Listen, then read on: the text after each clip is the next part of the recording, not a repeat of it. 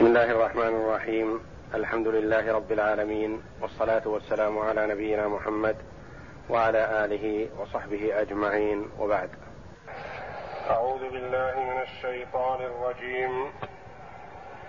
فحملته فانتبذت به مكانا قصيا فأجاءها المخاض إلى جذع النخلة قالت يا ليتني مت قبل هذا. قالت يا ليتني مت قبل هذا وكنت نسيا منسيا. فناداها من تحتها ألا تحزني قد جعل ربك تحتك سريا. وهزي إليك بجذع النخلة تساقط عليك رطبا جنيا. فكلي واشربي وقري عينا.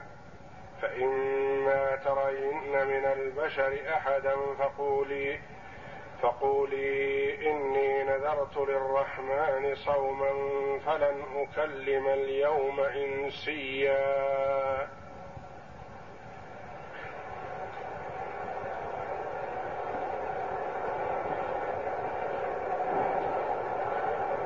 يقول الله جل وعلا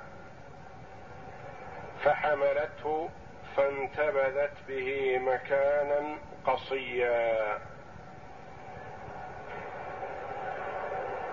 بعد قوله جل وعلا أن الملك قال لها قال كذلك قال ربك هو علي هين ولنجعله آية للناس ورحمة منا وكان أمرا مقضيا. فحملته فانتبذت به مكانا قصيا. فحملته معطوف على ما قبله ولا بد من تقدير أنها أنست بالملك لما كان رسول الله وجعلته يقرب منها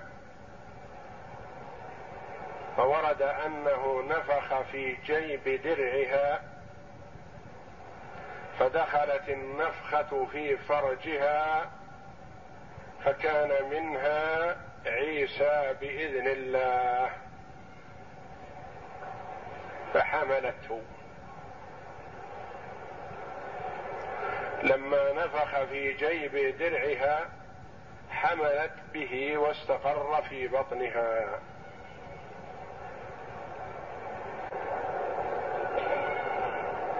فانتبذت به مكانا قصيا. ذهبت بعيدا عن الناس. وهل الحمل والوضع في ساعة؟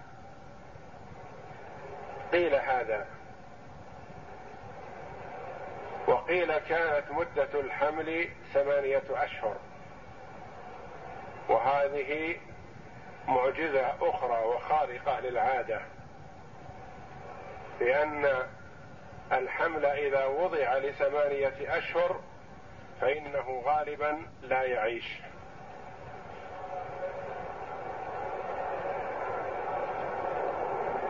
وإذا وضع لأقل من ذلك أو أكثر عاش بإذن الله.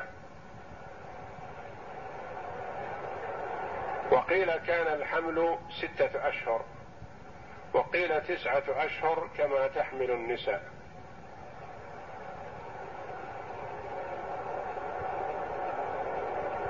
ولما تبين الحمل ضاقت ذرعا وصارت لا تطيق مقابلة الناس. تبين حملها وهي فتاة عذراء وهي عابدة ناسكة تقية مطيعة لله.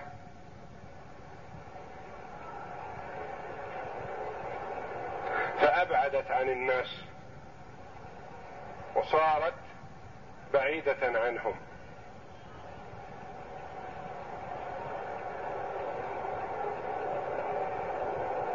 ولم تفشي أمرها إلا لأختها امرأة زكريا.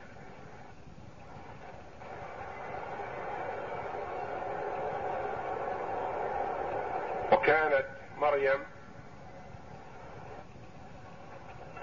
تعلم عن دعوة زكريا بأن يرزقه الله ذرية طيبة فلما حملت امرأة زكريا أخبرت أختها مريم بذلك. فقالت أما شعرت أنني حبلى؟ قالت مريم وأنا كذلك حبلى.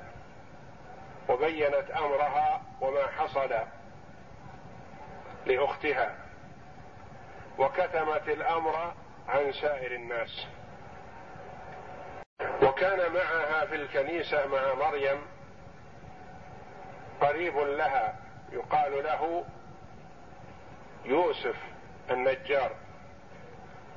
وكان من خدام بيت المقدس مع مريم. واستغرب هذا الأمر لما رأى آثار الحمل على مريم وهو يظن بها الظن الحسن بأنها ناسكة عابدة لا يحصل منها شيء يقدح في دينها وشرفها. فاستغرب هذا الأمر وأخذ يحاول أن يستفسر من مريم إلا أنه يستحيي منها فسألها أرأيت هل ينبت الشجر بدون حب وهل يخرج الزرع بدون بذر؟ وهل يوجد الولد بدون أب؟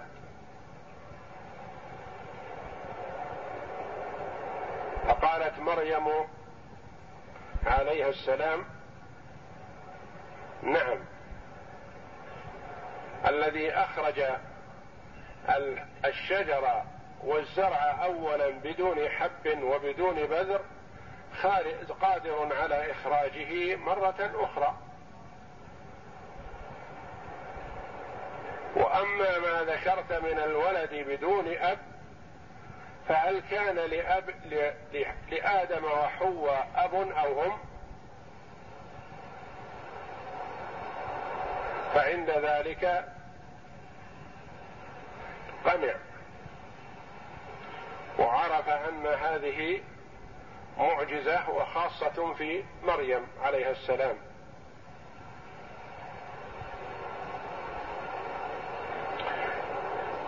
فحملته فانتبذت به مكانا قصيا. انتبذت به يعني أبعدت به. وخاصة لما قرب وضعها. وشعرت بعلامات الوضع. أبعدت عن الناس. فقيل إنها راء ذهبت في أقصى البيت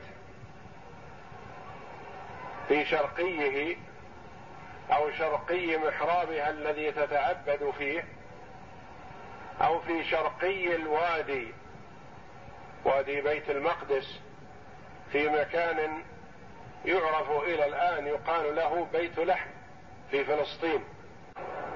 فوضعت هناك كما قص الله جل وعلا ذلك في الآيات الآتية. فانتبذت به مكانا قصيا يعني بعيدا عن الناس.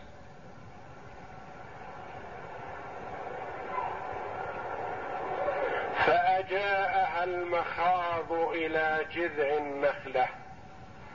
فأجاءها فأجاءها بمعنى فألجأها المخاض. أو فأجاءها بمعنى فاجأها من المفاجأة. الأول من الإلجاء والثاني من المفاجأة.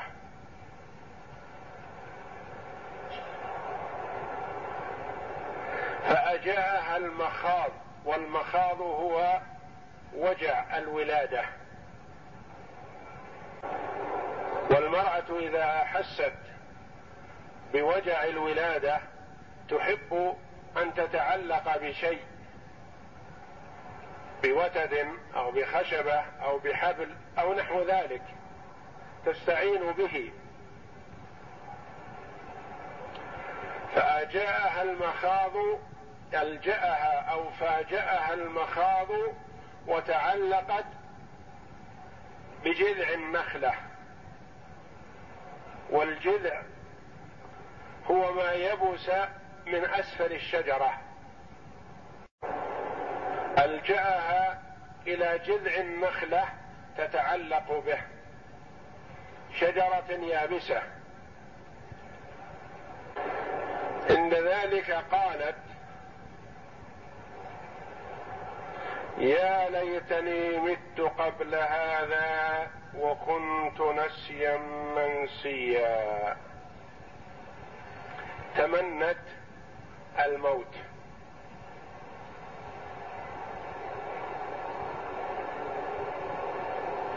يا ليتني مت قبل هذا. وهل يجوز للمؤمن أن يتمنى الموت؟ يقول عليه الصلاة والسلام لا يتمنين أحدكم الموت لضر نزل به. فإن كان لا بد فليقل اللهم أحيني ما كانت الحياة خيرا لي وتوفني إذا كانت الوفاة خيرا لي. فعلى هذا لا يجوز للمؤمن أن يتمنى الموت إلا في حال إذا خشي الفتنة خاف على نفسه خاف على دينه. يجوز له في هذه الحال. ومريم عليها السلام خافت من ناحيتين. اولا أن الناس سيرمونها بشيء هي براء منه. وفي هذا اتهام لها من شيء هي بريئة منه وهذا يضايقها. الأمر الثاني أن من اتهمها وقع في الخطر العظيم. فالمسلم لا يحب أن يفتتن ولا أن يفتتن به. ما يحب أن يكون سبب فتنة للآخرين.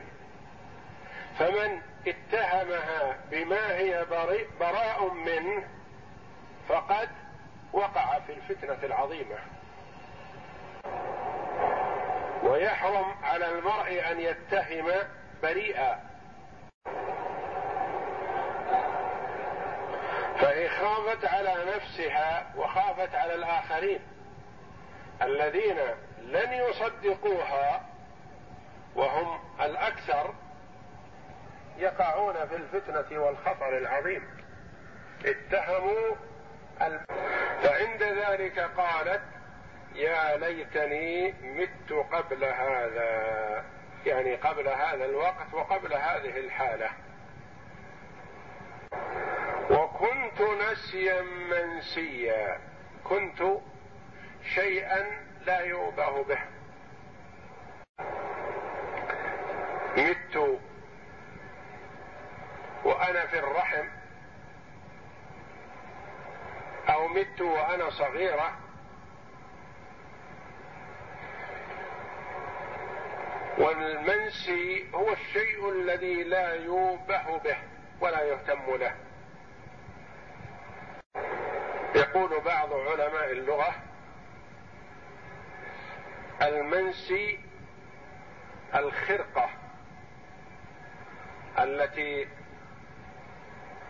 تقي بها المرء. نفسها حال الحيض ثم ترميها إذا تلوثت بالدماء. يعني الشيء الذي لا قيمة له. تمنت أنها ماتت أو أنها أصبحت شيئا لا يوبه به.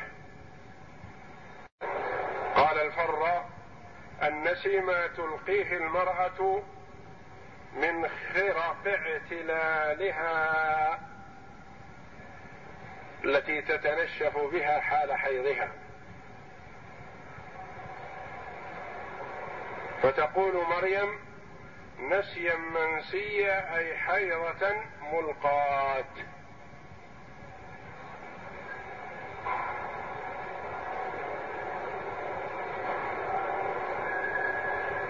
وقرئ نسيا بفتح النون وقرئ نسيا بكسر النون. نسيا ونسيا منسيا.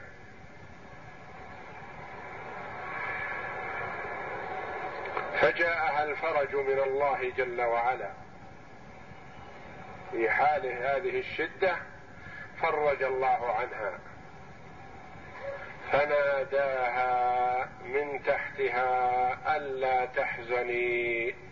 قد جعل ربك تحتك سريا.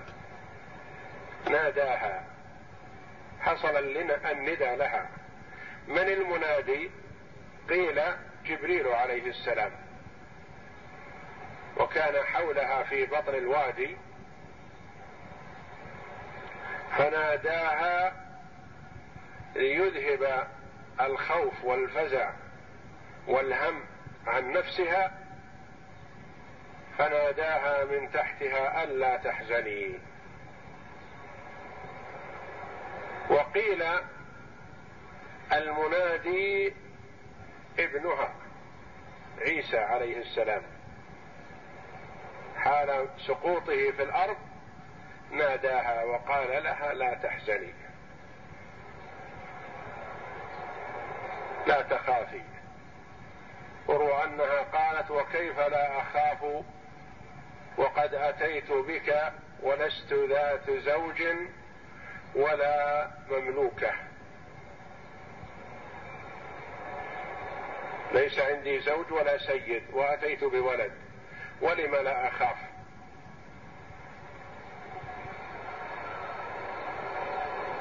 فقال لها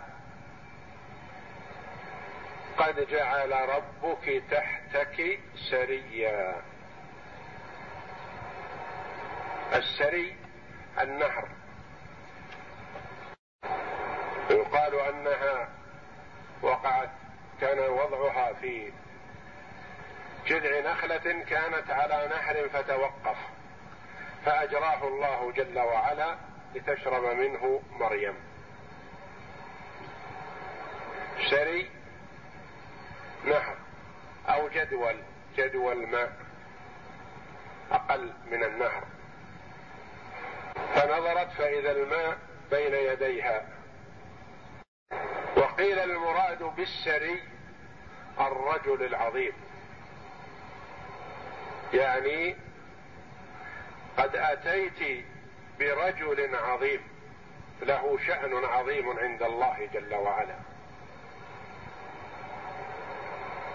ليس كسائر الولدان. ومجيئك به نعمة. ولن يضيرك. فهو ذو شأن عظيم. والسراه الرجال العظماء. قد جعل ربك تحتك سريا. وهزي إليك بجذع النخلة. هذه النخلة جذع يابس. فأجرى الله الماء تحته فأورقت واخضرت وأثمرت وأينعت ثمرتها في الحال. وهزي إليك بجذع النخلة حركيها من جهتك. تساقط عليك رطبا جنيا. قال العلماء أفضل ما يكون من الطعام للنفساء التمر والرطب بعد الولادة.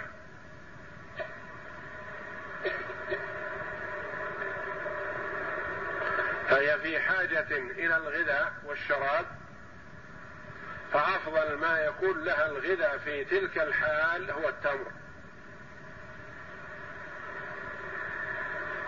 وتشرب عليه الماء.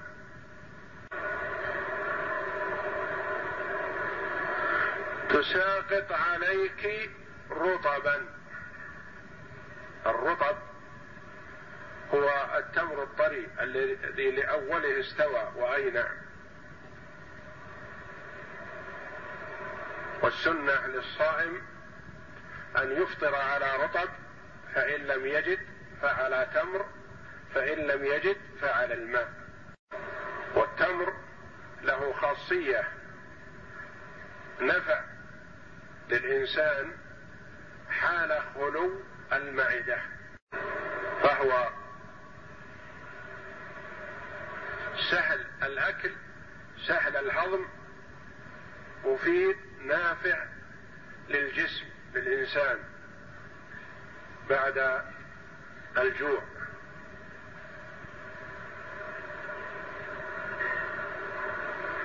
تساقط عليك رطبا جنيا جني. صالح للجني. وهي في هذه الحال لا تستطيع أن تصعد ترقى النخلة تأخذ من تمرها. فيسر الله جل وعلا لها ذلك بأنها بمجرد ما تحرك الجذع وهذا كله بتسهيل الله جل وعلا وتسخيره. وإلا فالمرأة في حال ضعفها وولادتها لا تستطيع تحرك النخلة وتهزها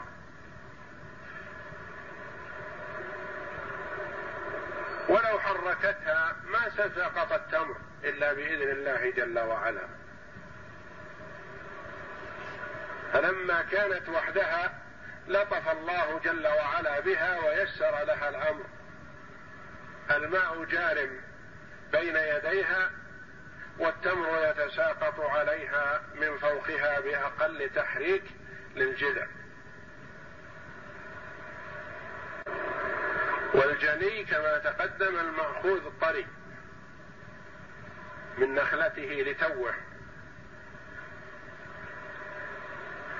وقيل هو ما طاب وصلح للاجتناء يعني للأخذ منه.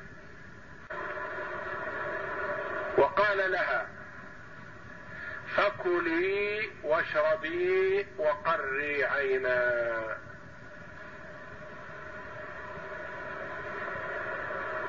ذكر الله جريان الماء اولا ثم التمر ثانيا. وعند الأمر بالاستعمال أمرها أن تأكل اولا ثم تشرب. لأنها في حاجة حاجتها إلى الأكل أكثر من حاجتها إلى الشراب في هذه الحال. فقال فكلي واشربي. كلي من التمر من الرطب. واشربي من الماء. وقري عينا قري عينا. قر والقر البرد. والإنسان إذا اهتم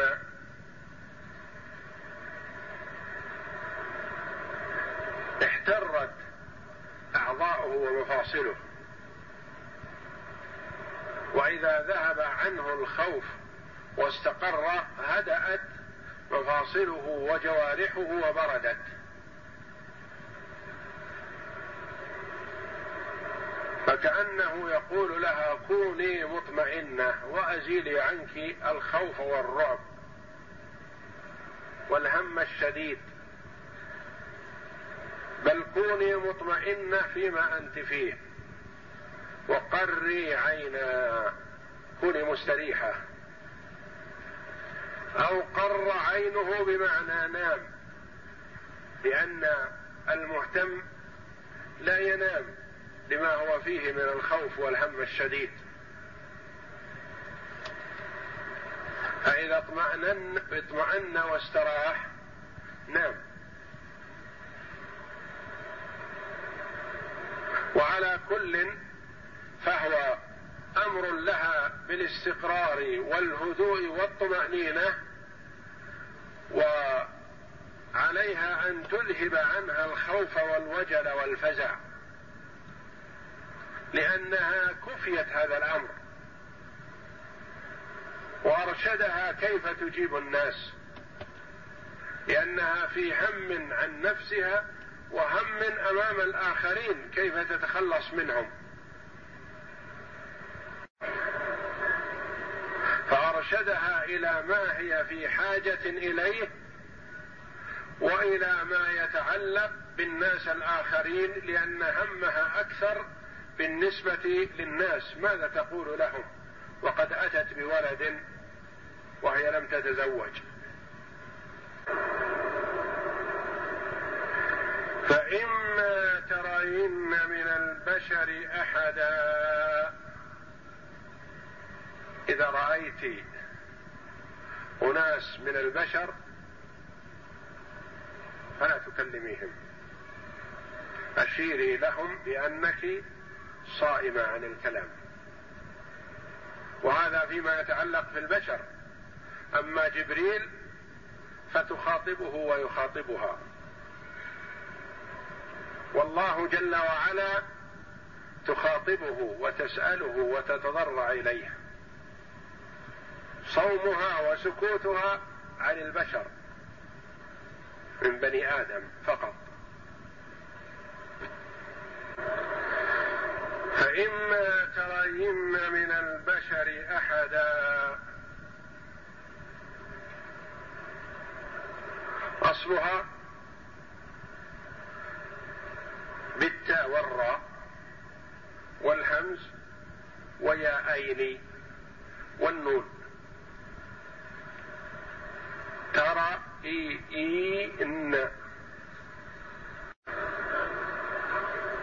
يقول الإمام الشوكاني رحمه الله على وزان تسمعين أصلها. خففت الهمزة وسقطت النون لأجل الجزم لأنه جاء فعل الشرط وفعل الشرط مجزوم.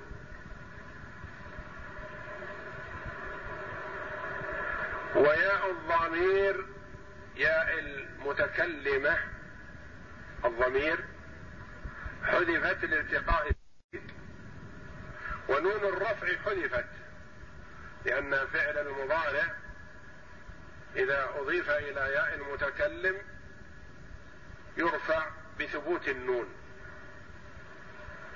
فحذفت النون لأجل الجزم ويجزم بحذفها بحذف النون. فخففت فصارت فإما ترين من البشر أحدا.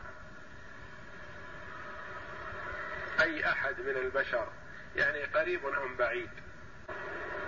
إذا خاطبوك فقولي إني نذرت للرحمن صوما.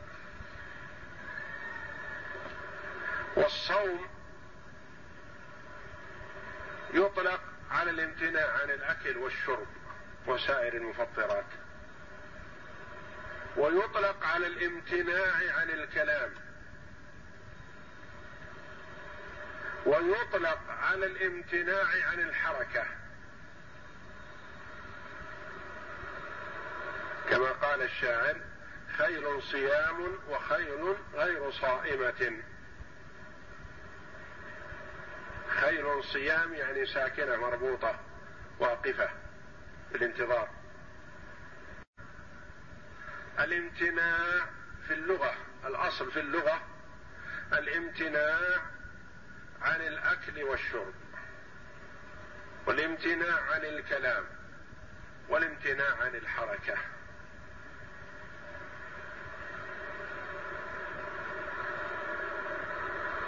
طيب قوله تعالى فقولي إني نذرت للرحمن صوما. كلميهم كلمة أخبريهم بأنك نذرت أو أشيري إليهم. الجمهور على أن المراد أشيري إليهم بإشارة يفهمونها أنك صائمه عن الكلام.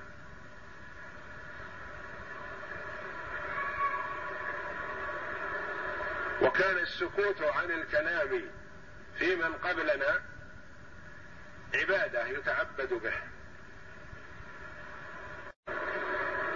وفي قراءة أبي بن كعب رضي الله عنه إني نذرت للرحمن صوما صمتا. ويروى عن أنس بن مالك رضي الله عنه إني نذرت للرحمن صوما وصمتا وصمتا الجمع بينهم. وفي قراءة أبي تمييز للصوم بأنه الصمت. إني نذرت للرحمن صوما يعني لا تكلمي أحد ولا تجادلي معهم. أصمتي وأحيل الكلام إلي إن كان المتكلم عيسى عليه السلام. إني نذرت للرحمن صوما والنذر مما يجب الوفاء به. وامتدح الله جل وعلا الموفين بالنذر. فقال تعالى يوفون بالنذر ويخافون يوما كان شره مستطيرا. وقال صلى الله عليه وسلم إن النذر لا يأتي بخير وإنما يستخرج به من البخيل. فلا يستحب للإنسان أن ينذر. ولكن إذا نذر في طاعة الله جل وعلا وجب عليه أن يفي بنذره. فإذا نذر الإنسان وعلق نذره على شيء ما وحصل له المنذور عليه وجب عليه أن يفي بالنذر. كان يقول إن شفى الله مريضي ذبحت جزورا مثلا. فشفى الله المريض وجب عليه أن يفي. لكن قبل أن ينذر يقول هل أنذر؟ أقول إن شفى الله مريضي أذبح؟ نقول لا يا أخي لا تنذر. تقرب إلى الله جل وعلا بما استطعت وبما أردت ولا تنذر. إن النذر لا يقرب ولا يبعد. لكن قال نذرت كذا ما الحكم؟ نقول يجب عليك أن تفي إذا تحقق لك المنذور. ولهذا قال صلى الله عليه وسلم إن النذر لا يأتي بخير. لما يلزم الإنسان نفسه بشيء قد لا يستطيع الوفاء به. وإنما إذا أراد أن يتقرب إلى الله جل وعلا فيتقرب إليه ويدعو ويدعو الله. يتقرب إلى الله جل وعلا بالصدقة أو بالذبح أو بغير ذلك من أنواع العبادة ويسأل الله جل وعلا ما أحب من خيري الدنيا والآخرة ولا يتشارط مع ربه. إن فعلت لي يا ربي كذا فعلت أنا كذا. لا هذا غير مناسب. لكن حصل هذا بالفعل قال نذرت نقول يجب عليك أن تفي بنذرك. مريم عليه السلام أرشدت بأن تقول إني نذرت للرحمن صوما لأن الناس سيستغربون أمرها استغرابا شديدا وكل واحد يناقشها. واحد يتهمها بما هي براء منه. والناس بين مصدق ومكذب ومجادل فأرشدت بأن تسكت وتقول إنني صائمة لا أتكلم. وتكل الكلام إلى وليدها عيسى عليه السلام. إني نذرت للرحمن صوما فلن أكلم اليوم إنسيا. يعني لا أتكلم مع أحد من الإنس. إنما تتكلم مع غيرهم مع الله جل وعلا تناديه وتدعوه وتتضرع إليه. وتتكلم مع جبريل الملك الذي أرشدها وجاءها وبشرها وهو معها. وكلمة صوما إني نذرت للرحمن صوما تمييز. نذرت للرحمن صوما صوما تمييز. محله النصب منصوب.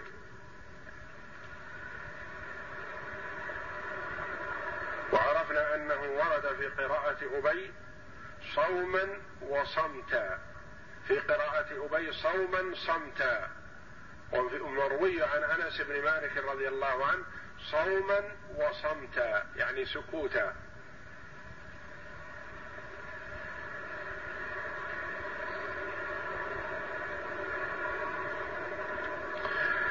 وسيأتي الكلام على بقية الآيات إن شاء الله.